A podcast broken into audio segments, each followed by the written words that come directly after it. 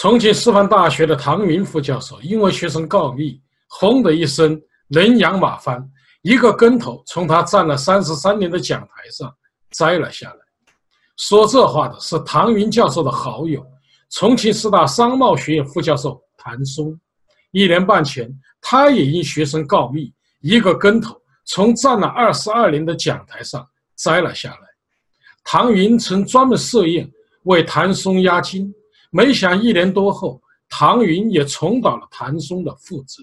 事实上，不仅是唐云和谭松，北京师范大学副教授史杰鹏、贵州大学教授杨绍正、厦门大学教授尤胜东、北京建筑工业大学教授许传清、中南财经政法大学副教授翟菊红、清华大学马克思主义学院教师吕佳，都栽到了学生信息员手上。有网友评论道：“昨天重庆师大教授因为上课被学生告密几次的消息传来，老师们都感到人人自危。不仅仅是因为今天上课突然变成了高危职业，而且是因为人人的底线已经被突破。大学教育还什么价值？从古到今，告密一直被看成下流行径。可是高校鼓励告密。”成为风气，那还接受高等教育干什么？去年六月二十七日，吴晓球在人大财政金融学院毕业典礼上表示，要学生们坚守人生的底线。没有人生的底线，理想就会成为噩梦，结果就会危害社会，祸及他人。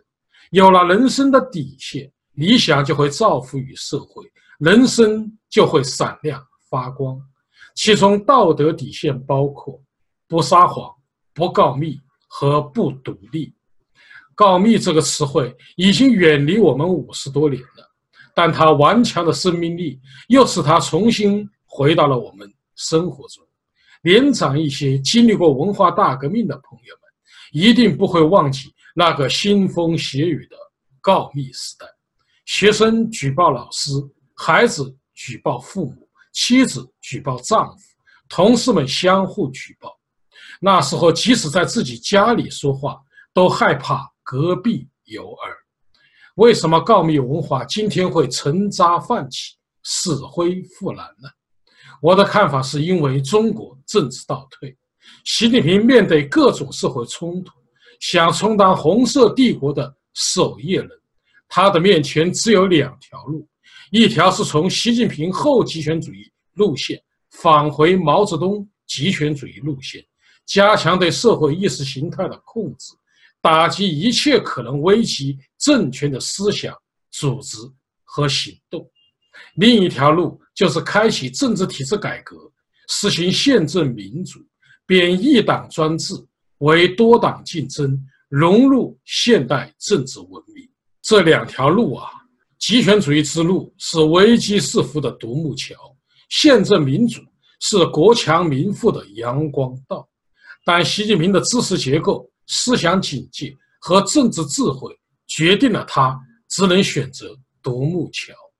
极权主义国家的基础是谎言和暴力，而知识分子的批判精神是谎言的天敌。所以，打断知识分子的脊梁。就成了习近平政权的必然选择，而如何营造一个让知识分子人人自危、风声鹤唳的氛围，告密这个邪恶的旧业火，就成了习近平的新法宝。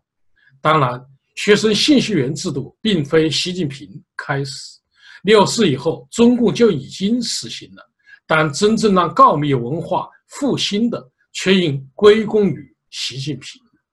学生信息源实际上就是学生特务，专事告密、举报老师不符合当局要求的偏激言论。厦门大学自2014年开始实施严防教学事故的措施，禁止教职员发表被认为是违反党的政策和社会主义价值观的言论。湖北大学数学计算机学院。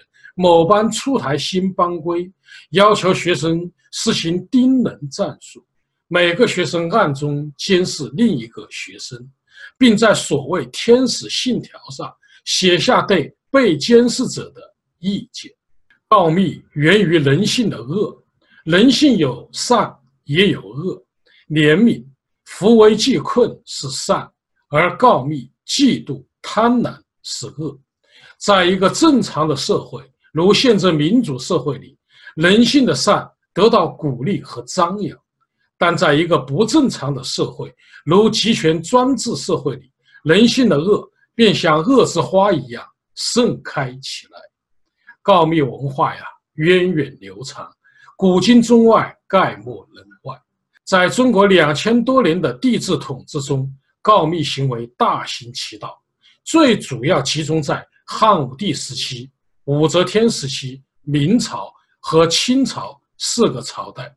中国历史上首先以国家立法将告密列为法律义务的是战国时代的秦国，而始作俑者。正是习近平推崇的商鞅，告密最盛行的当属武则天当政时期。武则天鼓励告密，命令制作铜龟，类似于现在的检举箱，放置于朝堂，以接受告密信。在明末魏忠贤专权时期，曾经有四个官员深夜饮酒与密使，其中一人喝得兴起，辱骂魏忠贤。另外三人吓得不敢出声，骂声未落，已有锦衣卫冲入密室，立即将四人绳捆索绑。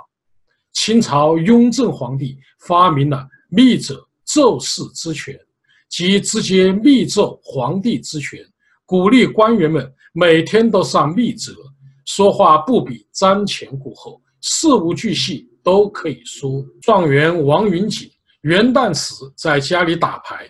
莫名其妙的丢了一张牌，次日雍正随口问他新年在做什么，王云锦如实回奏，雍正龙心大悦，喜其不欺君，并随手把那张丢失的牌掏了出来。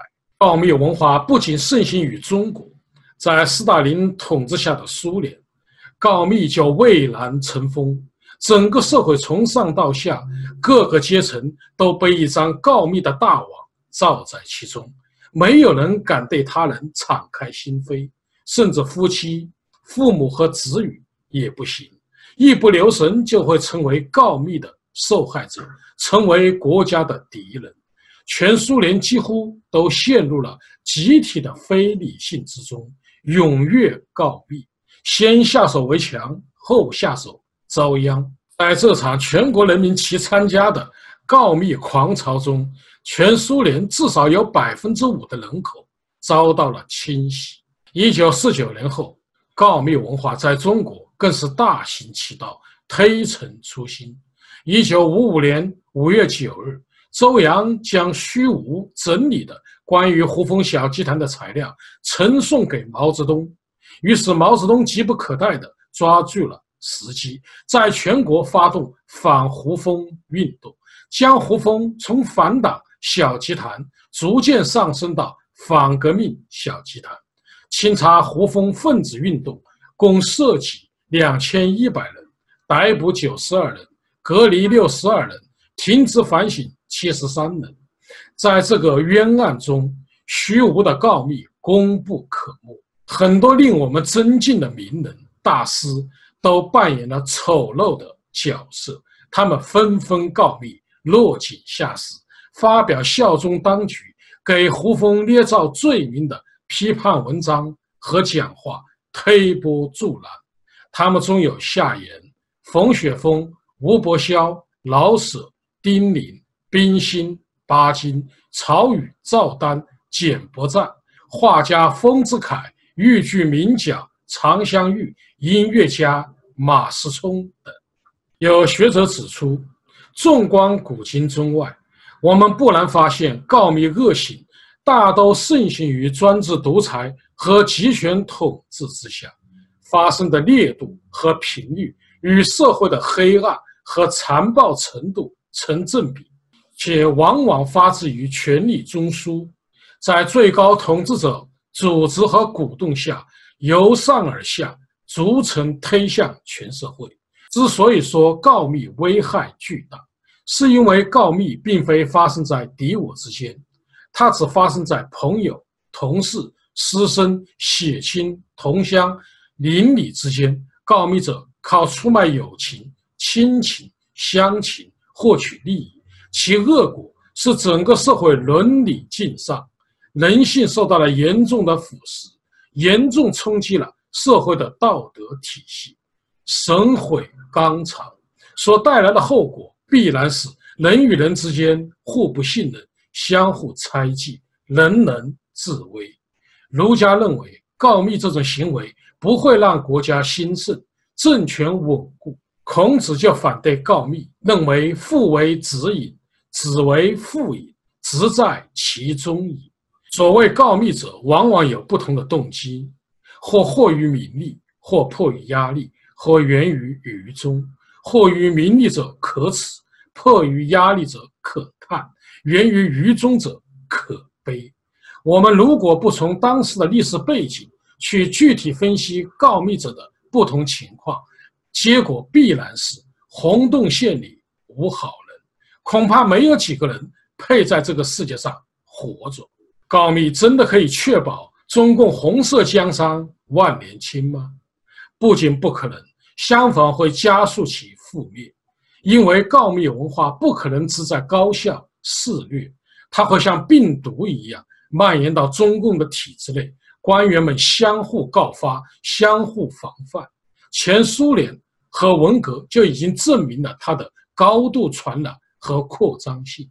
八千九百万中共党员在人人自危中互害中，成为中共最大的堰塞湖。和高危群体，一个依靠黑社会手段和特务文化治国的政府，不可能将中国引导到光明大道上去。我们可以设想，当王沪宁告发栗战书，栗战书告发蔡奇，陈全国告发赵乐际，赵乐际告发王岐山时，习近平就危在旦夕了。历史证明，依赖和推崇告密。并将其作为维稳和巩固政权的最重要手段，是统治者丧失民心、极其不自信、行将末路的先兆。好，各位朋友，今天的节目到此，感谢您的收看。